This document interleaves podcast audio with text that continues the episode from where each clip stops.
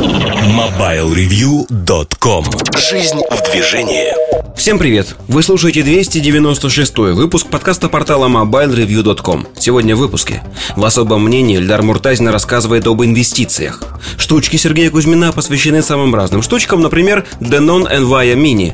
В обзоре новинок Nokia N1 А в кухне сайта речь идет о здравом смысле. MobileReview.com Особое мнение Всем привет, с вами Эльдар Муртазин. И в особом мнении я хочу обсудить инвестиции в развитие мобильной связи, инвестиции в развитие операторов. И для затравки расскажу такую новость, которая облетела мировые СМИ, ленты новостей и стала потрясением, потому что в Европе Еврокомиссия, которая является регулятором, регулятором в том числе для деятельности операторов, заявила следующее, что они рассматривают в будущем году возможность отменить роуминг как таковой на территории стран Евросоюза.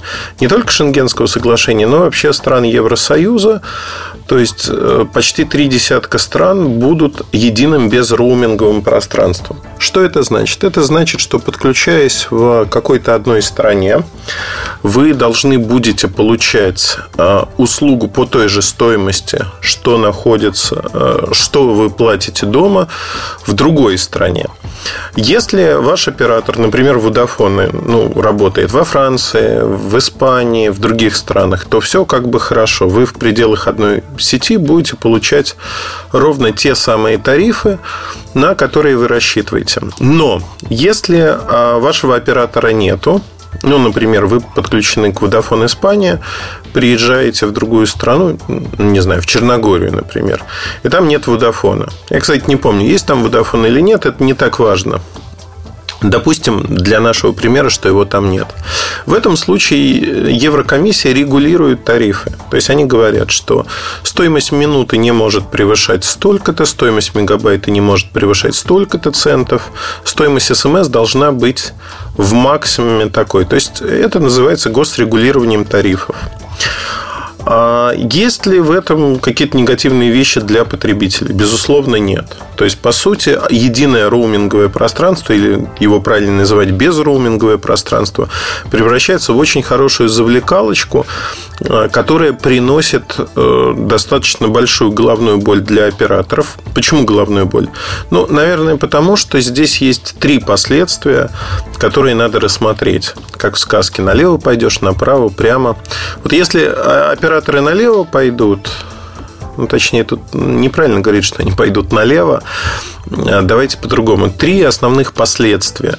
Три основных последствия заключаются. Первое, очевидное, временное. Это надо переработать свои информационные биллинговые системы, чтобы понимать, что человек, уехав в другую страну, он продолжает получать услугу по цене домашнего региона, назовем это так, по цене того места, где он живет. Потому что в пределах страны, например, в пределах Франции, все тарифы одинаковые вне зависимости от того, находитесь вы в Марселе, Лионе, Париже, Нормандии или где-то еще. Цены будут одними и теми же. Понятие национальный роуминг в этих странах отсутствует, потому что да и сами страны маленькие, да и исторически как-то не сложилось так, и это правильно. А в России то, что есть национальный роуминг, когда вы, выезжая а, в другую часть страны, начинаете почему-то с какого-то перепугу платить больше, это вообще позор. При этом, когда МТС рекламирует, что мы отменили роуминг национальный. ФАС уже возбудился на эту тему. Йота обратилась в ФАС о недобросовестной рекламе. Это действительно недобросовестная реклама, потому что э, отмена национального роуминга на нескольких тарифах это фактически некая акция, и можно говорить о том, что у других операторов тоже достаточно давно были тарифы, которые по всей стране позволяют пользоваться без ограничений связью. Ну вот у меня, например, в Мегафоне такой тариф ну, лет 6 уже точно. То есть я езжу по всей стране и не считаю деньги, потому что все звонки у меня а, стоят одинаково, все смс стоят одинаково, и мой пакет трафика, который есть, я могу безоговорочно им пользоваться где угодно. Хоть во Владивостоке, хоть на Тюме, в Тюмени, где-то еще. Есть ограничения, там в Салихарде спутниковый канал, там есть ограничения. Но таких мест, где вот подобные ограничения существуют, их по пальцам одной руки можно пересчитать. Тем не менее, да, вот мы сталкиваемся с тем, что там нет национального роуминга, понятия национальный роуминг, они не понимают, почему так должно происходить. Это нормально. Тем не менее, роуминг при э, когда вы отправляетесь из одной страны в другую, он существует. Существовали ли экономические предпосылки для крупных операторов в первую очередь для того, чтобы такой роуминг существовал? Нет, таких предпосылок на сегодняшний день нету. Почему? А, объяснение а, следует искать в том, что национальный роуминг в том виде, как он существовал, а, конечно же, международный роуминг в Европе, он не может существовать дальше. Крупные операторы уже захватили эти рынки. Если посмотреть на предложения там Vodafone Испания, Vodafone Италия, которыми очень часто пользуются наши соотечественники, уезжающие в отпуск. Можно купить за 40-50 евро сим-карту э, уже в Москве с доставкой есть перепродавцы, кто их продает. И дальше пользоваться некими пакетами, когда до 500 мегабайт в день за 3 евро вы получаете практически в каждой стране. И это очень удобно. Почему операторы идут на это? Да потому что они фактически уже отменили роуминг. Они фактически к этому пришли. И э, законодатели сегодня, э, ну, вот этот э, статус-кво, это положение фиксируют на бумаге. И это в интересах крупных операторов в первую очередь. Мелкие операторы имеют меньшее количество роуминговых соглашений, они в меньшей степени это выигрывают. Еврокомиссия действует в интересах крупного бизнеса и фактически усиливает конкуренцию не мелких игроков, а делает преференции в сторону крупного бизнеса. Ну, формально фиксирует эту ситуацию. Когда я говорю преференции, надо понимать, что они не получают от этого какого-то дикого притока денег. Есть расчет на то, что люди просто будут продолжать пользоваться а, своими телефонами. Я не общался на эту тему и не разговаривал, ну, не обсуждал с людьми, кто акционерами наших крупных операторов, но я знаю, что один из э, самых-самых э, больших визионеров в нашей стране, имеющий отношение к мобильной связи к операторам, скупающий этих операторов, возможно, он купит сейчас и кусочек МТС в свою коллекцию. А вот этот человек, не буду называть по имени, кто знает, тот знает. Я думаю, что догадаться тут несложно. А мне рассказал мой хороший товарищ, близкий, что он не верит в будущее операторов в том виде, как они существуют сегодня. Вот не верит человек вообще. Поэтому операторы для него своего рода дойная корова, чтобы инвестировать деньги совершенно в другие вещи. И я частично с этим согласен, потому что в той парадигме, как существуют сегодня мобильные операторы, они существовать долго не смогут. А, слишком сильно их а, размывают другие игроки. Они превращаются вот самое страшное, что для них может существовать, что они превращаются в трубу. Фактически в эту трубу они уже и превращаются, то есть они становятся такой некой трубой, которая э, ну, в долгосрочной перспективе ну, там можно дифференцироваться, но труба, она и есть труба. Вернемся к европейцам. С европейцами вообще все достаточно сложно с точки зрения того, что регулятор в свое время, разыгрывая частоты там 3G, 4G, конкурсы, которые проводились, в отличие от той же России, конкурсы были достаточно дорогими. То есть операторы вывалили миллиарды евро за то, чтобы получить частоты. И вот эти миллиарды евро им надо окупать. Почему связь такая дорогая? Потому что на периоде 10-15 лет им надо окупать эти расходы. И сегодня Еврокомиссия пытается сделать так, чтобы операторы, в общем-то, не страдали сильно. И у операторов лоббисты есть неплохие.